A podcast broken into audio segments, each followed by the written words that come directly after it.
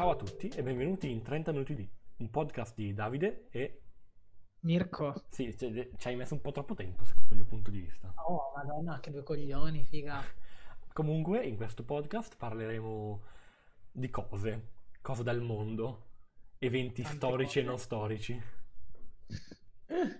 Eventi magici. Sì, eventi magici. In questa prima puntata pilota, vediamo un po' come va, parleremo delle scarpe da Lidl e del loro successo commerciale. Si può dire successo commerciale per delle scarpe da 4 euro? Certo, successo di marketing, forse anche commerciale. Forse erano 14 euro, 12 euro. No, 12,99. Ecco, se comunque tutto il low budget brand della Lidl che ogni tanto sputa fuori, io non ho ben capito ogni quanti anni, ma ogni tanto li ributta fuori. Sì, se non mi ricordo male ci avevano già riprovato con degli articoli per la casa un po' di anni fa, tipo il barbecue, quelle cose lì. Con marchiati Lidl? Sì, e costavano ancora di meno di 12 euro se non mi ricordo male. Allora, io diciamo che per, non lo so, la plastica che si usa per cucinare, di solito è plastica certificata, senza, cioè che fa bene, ecco. Io avrei un po' paura da comprare tipo delle forchettone da barbecue a 2 euro marchiate Lidl. Probabilmente c'è chi non ha paura, forse perché l'abbinamento dei tre colori primari, rosso, blu e giallo, tutti vicini, non mi fa proprio impazzire. Forse potrebbe essere per quello. Sì Comunque per chi non lo sapesse, perché noi stiamo parlando come se tutti sapessero quello che è successo, anche se credo che tutti lo sappiano, la Lidl è partita brandizzando magliette, calzini, ciabatte, scarpe, sneakers, sì, e buttandoli sul mercato, giusto? Sì. E ha avuto successo, raccontami un po', Mirko, ha avuto successo? Ha avuto tantissimo successo, ci hanno provato prima in Germania e poi anche in Italia e nel Regno Unito, e loro hanno lanciato le loro scarpe, che probabilmente hanno un costo di produzione di 50 centesimi e le fanno pagare 12,99. Non so neanche sai dove sono prodotte? No, okay. Ho provato a cercarlo ma non l'ho trovato. Meglio non scoprire questa... Sì, no. 12,99 è il costo a cui le vendono in supermercato, però dopo che è esploso il fenomeno delle scarpe della Lidl, grazie a Trash Italiano, la pagina, perché la pagina Instagram, non so se lo sai, di Trash Italiano, ha lanciato queste scarpe, hanno iniziato a pubblicare dei post dove parlavano di queste scarpe qua della Lidl e niente, loro hanno lanciato queste scarpe su internet e hanno iniziato a diventare virali, e quindi dopo, non so, 2 o 3 giorni che hanno pubblicato questo post, fuori dai supermercati Lidl in Italia si sono iniziate ad accodare milioni di persone per comprarle, sia le scarpe che i calzini. Ma perché tipo è un po' sponsorizzato, oppure semplicemente lui l'ha postato e... No, principalmente... e per il fenomeno trash, e per Trash Italiano è uno dei maggiori influencer trash che c'è in Italia, sì. E ogni tanto esplodono questi fenomeni trash, come è stato quest'estate Angela da Mondello, che adesso è pure diventata famosa, ha fatto la canzone, sì, io non so se tu l'hai ascoltata la sua canzone, mi è venuta un po' l'ansia. A me un po' di paura, ma anche la Angela lì è stata lanciata dalla Queen del Trash in Italia. E chi è la Queen del Trash? E secondo te chi è? La Barbarella. Ah già, giusto, sì. Vabbè, ma Barbarella, non so se hai visto negli ultimi giorni, forse l'ultima 1 o 2 settimane, ha fatto anche delle uscite intelligenti che non mi aspettavo da lei. Tipo la supplica a Giorgia Meloni. Per... Sì, certo, però dai, quanto era falsa. No, allora lei era la quintessenza della falsità. No, però secondo me ci credi in quello che ha detto. No, secondo me è stata soltanto una trovata commerciale, cioè, poi l'ha buttata lì così alla cazzo a fine programma. Ah, di sicuro è stata una trovata commerciale per parlare del programma, dato che, cioè, non so se non si parla abbastanza, ma vabbè. Però, da quando, cioè, i giorni dopo che è successa quella roba lì, se ne è parlato per un po' della Barbara D'Urso, mm-hmm. Sì, di questa uscita qua. Però non possiamo dirlo che, non possiamo dire, secondo me, che è stata, che l'ha fatto perché ci crede. Boh, magari ci crede, che ne fai tu? Sì, ok, però... Cioè, non è, diciamo, non è un... Come si dice? Non è un... Cioè, se devo giudicare il messaggio a livello giornalistico del fatto, secondo me dimostra quanto quel programma lì, ma in generale determinati programmi della televisione abbiano un livello giornalistico di informazione molto molto bassa, mm-hmm. Basso, perché se lo scopo era quello di parlare di quell'argomento, allora si faceva durante la puntata, sì, lanciarlo, esatto. È vero, a cazzo a fine puntata è stato un po', secondo me, soltanto il modo per farsi notare. Se devo giudicare la trovata di marketing, probabilmente è stata una buona trovata di marketing, perché comunque se ne è parlato e un po', secondo me, ha fatto pressione, perché secondo me la Giorgia lì, la Gio non se l'aspettava. Se l'aspettava, ma no, ma vedi, hai visto che faccia ha fatto? Sì, sì. Comunque noi non abbiamo detto di cosa stiamo parlando, perché stiamo parlando no, sì, ma questa cosa di Giorgia e di Barbara. Ah. Praticamente stiamo discutendo sul fatto che qualche settimana fa, forse 1 o 2, non mi ricordo, Barbara D'Urso, di più? No, qualche giorno fa. Ah, qualche giorno fa, ok, scusate. Barbara D'Urso nel suo programma, alla fine, a fine della puntata, ha buttato tipo, era in videochiamata con Giorgia Meloni, e gli ha buttato una frecciatina che recitava più o meno così: ti prego con tutto il cuore, Giorgia, sei mia amica, ma non bloccare la legge contro l'omobitransfobia, per favore.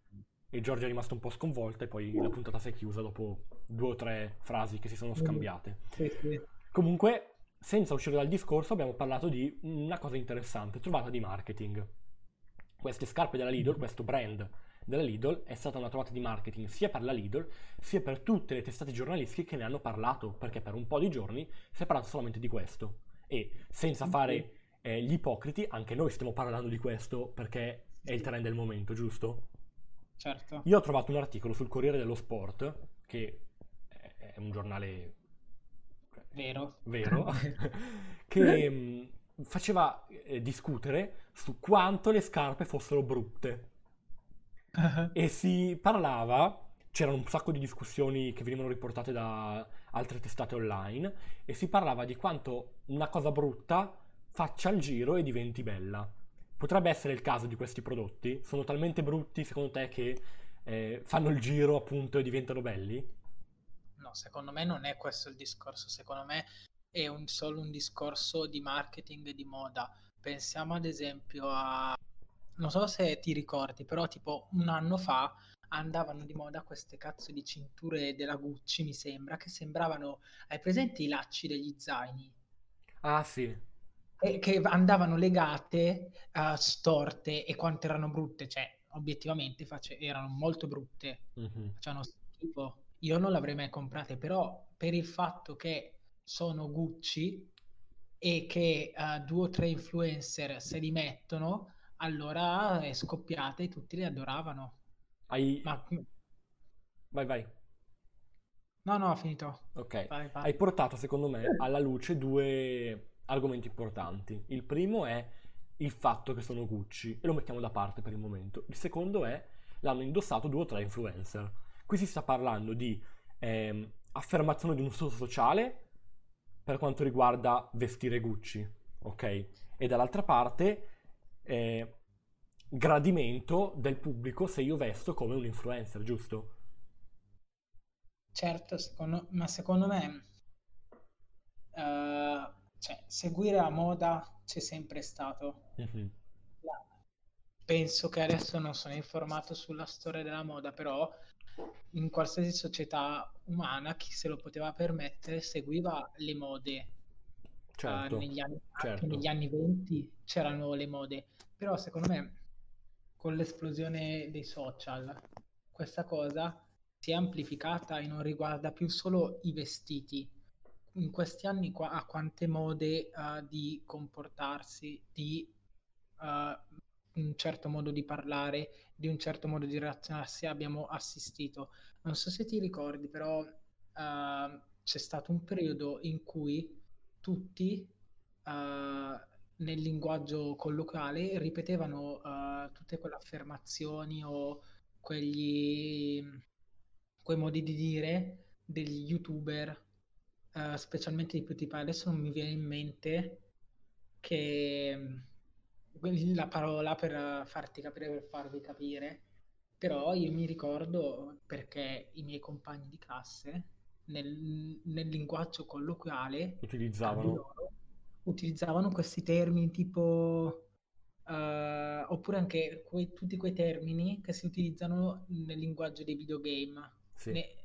Tipo headshot, io mi ricordo che venivano utilizzati anche nel linguaggio comune con un significato preciso, e quella era una moda perché la gente replicava quel modo di comportarsi, di parlare, solo perché in quel caso gli influencer di YouTube, i videogamer utilizzavano quel modo di parlare. E questo per me può dirci quanto oggi la moda non sia solo più una questione di vestiti, anche se la maggior parte della gente quando si parla di moda si pensa immediatamente a il determinato stile. Io credo momento. Che non so, tipo i jeans strappati o adesso le scarpe della Lidl, no? Di moda. E sì, è vero. Io credo che sono 2 o 3 giorni che vedo una pubblicità nelle inserzioni di Instagram, le foto dei modelli con le scarpe della Lidl e le calze. È vero.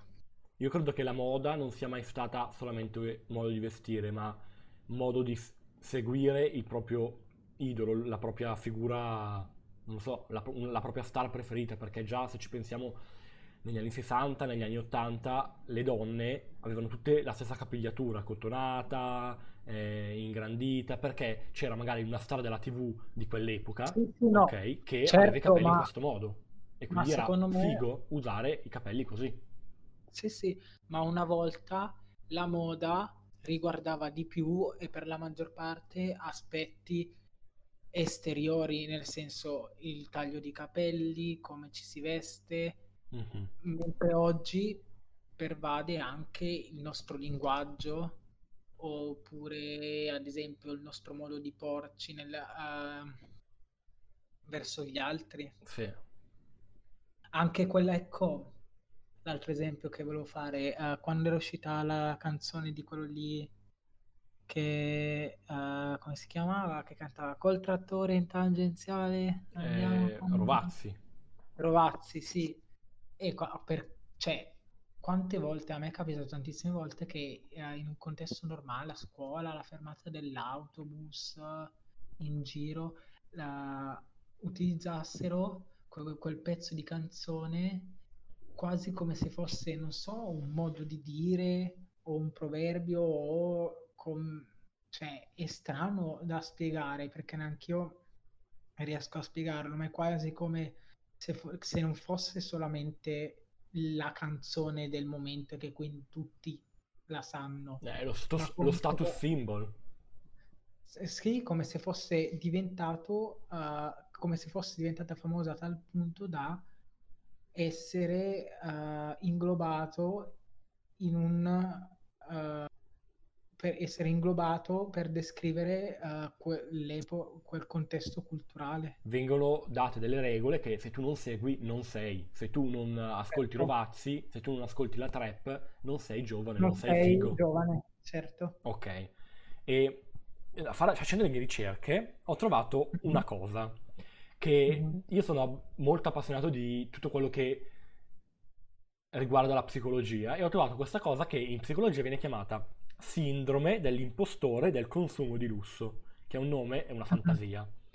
Questa sindrome, cito testualmente, fa sì che il consumatore, che acquista appunto beni di lusso, si sente inautentico mentre usa il prodotto, mentre porta il vestito.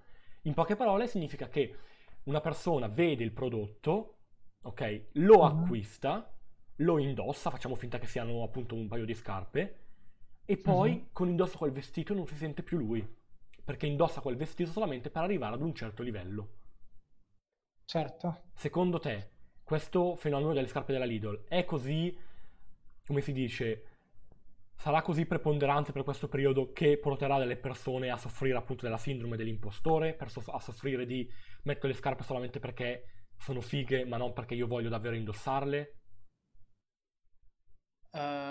Allora, secondo me in questo momento non possiamo saperlo perché non abbiamo abbastanza informazioni, indizi e ovviamente non possiamo conoscere l'impatto che sui giovani hanno. Quello che ti posso dire io è che ho scoperto che numerose aziende hanno già provato questa operazione di marketing, quindi lanciando dei prodotti di merchandising, quindi le scarpe piuttosto che le calze, e questi prodotti sono esplosi a tal punto da creare un altro marchio totalmente diverso. L'esempio più classico che mi viene in mente è quello della Nutella. La Nutella, quando è stata lanciata, adesso non so in quali anni, comunque tanto tempo fa, era solamente un altro prodotto della gamma Ferrero e non era il prodotto della gamma Ferrero, era un prodotto lanciato per sperimentare, per avere qualcosa di diverso nell'offerta che la Ferrero proponeva al mercato. Ma negli anni si è consolidato così a tal punto che oggi la Nutella è un marchio sì registrato di proprietà Ferrero, però è un altro marchio totalmente diverso, tant'è vero che abbiamo Nutella Biscuit, Nutella, gli snack della Nutella, e non sono gli snack della Ferrero, sono gli snack della Nutella. Io ho la maglietta della Nutella.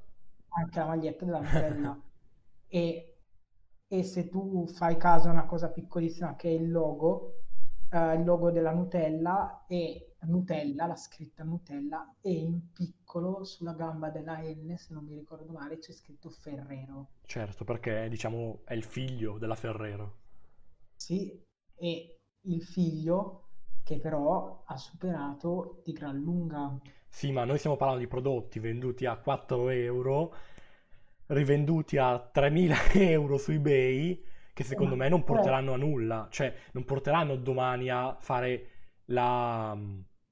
No, però tu devi considerare anche la strategia di marketing che sta alla base di questa operazione. Forse è una cosa un po' complicata e contorta che è venuta in mente a me perché ho studiato marketing, però ci sono... cioè, le motivazioni che spingono un'azienda a fare un'operazione del genere sono differenti e principalmente, se vogliamo semplificare molto molto, sono alla base e farsi conoscere, far parlare di sé, ok?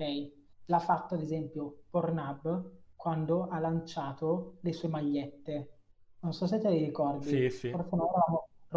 Forse io ero piccolo. Io avevo dei compagni di classe che andavano in giro con quella maglietta. Nella mia scuola c'erano tanti che andavano in giro con quella maglietta. E in quel caso Pornhub ha fatto una cosa molto molto intelligente. Da un lato ha lanciato dei prodotti di merchandising che gli permettevano di fruttare, di fare soldi, ok? Ma dall'altro, lanciando le magliette di Pornhub e per l'unicità del soggetto, nel senso il fatto che un emittente di pornografia lanciasse prodotti di merchandising e quindi molta gente vedesse di più quella scritta anche decontestualizzata dal suo, possiamo dire, contesto naturale, ha fatto sì che si creasse... Non lo definirei come uno scandalo, però molta gente l'ha notato e questo ha fatto in modo che di Pornhub se ne parlasse. E credo che non sia il caso di Pornhub, però, perché no, molta gente che non conosceva Pornhub l'ha scoperto. Lo stesso, secondo me, è quello e la motivazione che ha spinto gli agenti di marketing della Lidl a fare questa operazione, non tanto per creare un prodotto a sé stante, duraturo, che in un futuro possa fruttare milioni, ma per fare in modo di sfruttare al meglio, secondo me, anche i social per creare un trend, una tendenza del momento che però facesse parlare della Lidl. E cosa da non sottovalutare, per arrivare a un'altra cosa, a fare un restyling della percezione del supermercato tra la gente. Cioè, la Lidl è nato come discount, sì, come supermercato di basso costo, il che ha spinto molti a considerare la Lidl un posto per gente povera. Vabbè, no? È vero, però nell'immaginario comune alla Lidl ci vanno i poveracci, la gente che magari è un supermercato sporco. Ecco, questo forse è il termine che mi viene più in mente. Cioè, anche non vogliamo insultare nessuno che va alla Lidl, io in primis vado alla Lidl, no, però è l'immaginario comune. È l'immaginario comune, però, anche se non è vero. E questo ha fatto sì che il supermercato potesse portare avanti una politica di prezzi molto bassi, che hanno fatto la fortuna della Lidl. Cioè, se tu ci pensi, i discount, la strategia di marketing dei discount è una strategia vincente perché offre tanti prodotti a basso prezzo, sì, e questo attira la gente indipendentemente dalla loro classe economica. E cioè, nel marketing sono delle leve che possono essere utilizzate dagli agenti di marketing per far pubblicità, banalizzando è così. E una di queste leve è il prezzo. Certo. Ci sono tante strategie di prezzo in base all'area, alla reputazione, ecco, che un negozio vuole darsi. Un negozio come Gucci, ok, può fare un prodotto che a livello commerciale ha lo stesso valore di un negozio di H&M, ma a volte intenzionalmente Gucci fa pagare tantissimo quel prodotto per essere in linea con l'immaginario e quindi per escludere una parte di mercato che non gli interessa a Gucci, che sono tutte le persone che banalmente Gucci non possono permetterselo. La Lidl, al contrario, ha mosso sulla stessa leva. I discount in generale lo fanno, muovono sulla stessa leva ma con il ragionamento contrario, escludono tutta quella fetta di popolazione all'inizio. Quando sono stati lanciati in Italia, escludevano tutta quella fetta di popolazione che potevano permettersi molto di più, e questo ha fatto la fortuna dei discount in Italia, tant'è vero che oggi la gente che va al discount non è necessariamente gente che non può permettersi di andare in posti che costano di più. Esatto. È per questo che secondo me la Lidl ha lanciato questo brand di scarpe e questa strategia che porta a parlare tanto della Lidl, perché vuole ribrandizzare il suo marchio per trasformarlo da discount a supermercato medio in Italia, che già lo è. E già un po' lo sta facendo, perché sì, alcuni marchi si trovano, cioè io ti parlo banalmente... Certo. Di alcuni biscotti di marca del Mulino Bianco, no, certo, si trovano già, certo, alla Lidl. No. Secondo me questo Lidl non vuole farlo attraverso una politica di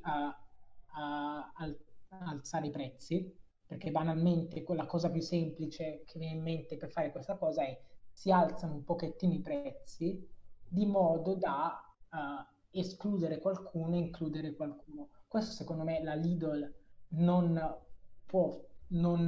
lo fa per una questione di mantenere il suo mercato più ampio possibile, e quindi lo sta facendo cercando di rifarsi la reputazione lanciando mode, trend, sperando che questi trend vengano raccolti da influencer che possano fare una pubblicità positiva e quindi cambiare l'immaginario delle persone. E questo secondo me lo sta facendo attraverso i social e ci sta riuscendo, e questa secondo me è una grande operazione di marketing. Beh, diciamo che in poche parole questa Lidl ha fatto il colpaccio. Lo sta facendo il colpaccio. Sta facendo il colpaccio, cioè in realtà è tutto finito, quindi... Poi si vedrà quali sono gli effetti prodotti da questa campagna. Possiamo già trarre alcune conclusioni, secondo me. Effetti prodotti sono rivendita a prezzi esorbitanti di questi prodotti qua che ormai sono più rari del vaccino del coronavirus. Infatti. E costano di più del vaccino. Perché quasi 1200 euro o 1500, non so. Ho visto un po' di screen facendo ricerca. Allora, io ho visto... Già dalle 200, 300, 400, 500, prezzi oserei dire molto competitivi, rispetto a 2500. Ho visto su eBay una scarpa che era su eBay si possono fare le aste, ed è arrivata al prezzo di 2700 qualcosa euro. Perché c'è della gente che è disposta ad averla per farsi la foto su Instagram, prendere per lo status quo. Esatto, per lo status, per prendersi i commenti e i likes. Questa questione psicologica dello status quo è una delle cose su cui tendenzialmente il marketing, le campagne di marketing fanno più leva. Certo, infatti si vede se si fanno delle ricerche velocissime, anche senza andare a fare ad essere dei commercialisti, ecco, si vede che spesso e volentieri sempre più aziende fanno investimenti sul social piuttosto che sul cartellone pubblicitario in mezzo alla A4, ecco. Sì, quello sicuramente. Il web marketing oggi penso sia il primo canale di marketing che viene utilizzato, è quello che viene tenuto più in considerazione. Certo. Dagli uffici delle aziende, di grandi e piccole aziende. In realtà, allora, io ho studiato informatica e ci siamo dovuti necessariamente interfacciare con alcune aziende che investivano negli ultimi anni in pubblicità online. E non tutte le aziende investono in pubblicità online perché hanno paura di accaparrarsi un pubblico che non è, diciamo, nel loro target, non so come dirtelo, perché ovviamente il telefono lo posso dare in mano a un bambino di 12 anni, gli faccio vedere le mutande con sopra i fenicotteri e magari lui vuole andare, va dalla mamma e dice: mamma, comprami le mutande con i fenicotteri, però magari a Intimissimi non interessa che un bambino di 12 anni, e quindi alcune aziende, adesso ho fatto dei nomi completamente a caso, alcune aziende non hanno interesse ad avere un pubblico così vasto, esatto, preferiscono avere un pubblico targetizzato, preciso, piuttosto che 50.000 persone in più a caso. Secondo me la sfida del marketing del XXI secolo è cercare di utilizzare il web e le leve che troviamo sui social per targetizzare il pubblico dei social. Fino ad oggi si vede il pubblico dei social, chi fruisce di internet, come un unico pubblico, invece di vederlo come una moltitudine di pubblico, esattamente come è una moltitudine di pubblico quello che vede la pubblicità, ad esempio al cinema, perché al cinema la pubblicità di una determinata azienda la vedono sia i bambini che vanno a vedere il film della Disney, sia gli adulti che vanno a vedere altre tipologie di film. E per quello che secondo me oggi si dovrebbe cercare di pensare a quali sono i modi per targetizzare il pubblico dei social. Non è una cosa semplice, perché banalmente sui social ci sono tutti, e cercare di capire come si fa a utilizzare delle metodologie per indirizzare un contenuto piuttosto che un altro a un determinato pubblico è complicato, e va oltre all'utilizzo degli hashtag o dei trend. Certo. Bene, direi che con questa conclusione e con la frase "sui social ci sono tutti" possiamo concludere il nostro discorso di oggi. Vi dico una piccola cosa: se volete scriverci la vostra opinione, magari farteci sapere cosa ne pensate, potete scriverci in direct o rispondendo magari a una storia sui nostri profili Instagram, voglia di libri _basso e anche quello di Mirko, che è free_mind21. Perfetto, vi aspettiamo sulle nostre pagine social. Vediamo un po' come si evolve questa nostra idea, questo nostro modo di parlarvi. E ci salutiamo, va bene? Ciao. Ciao. Che voglia di vivere che hai, Mirko. Tantissimo.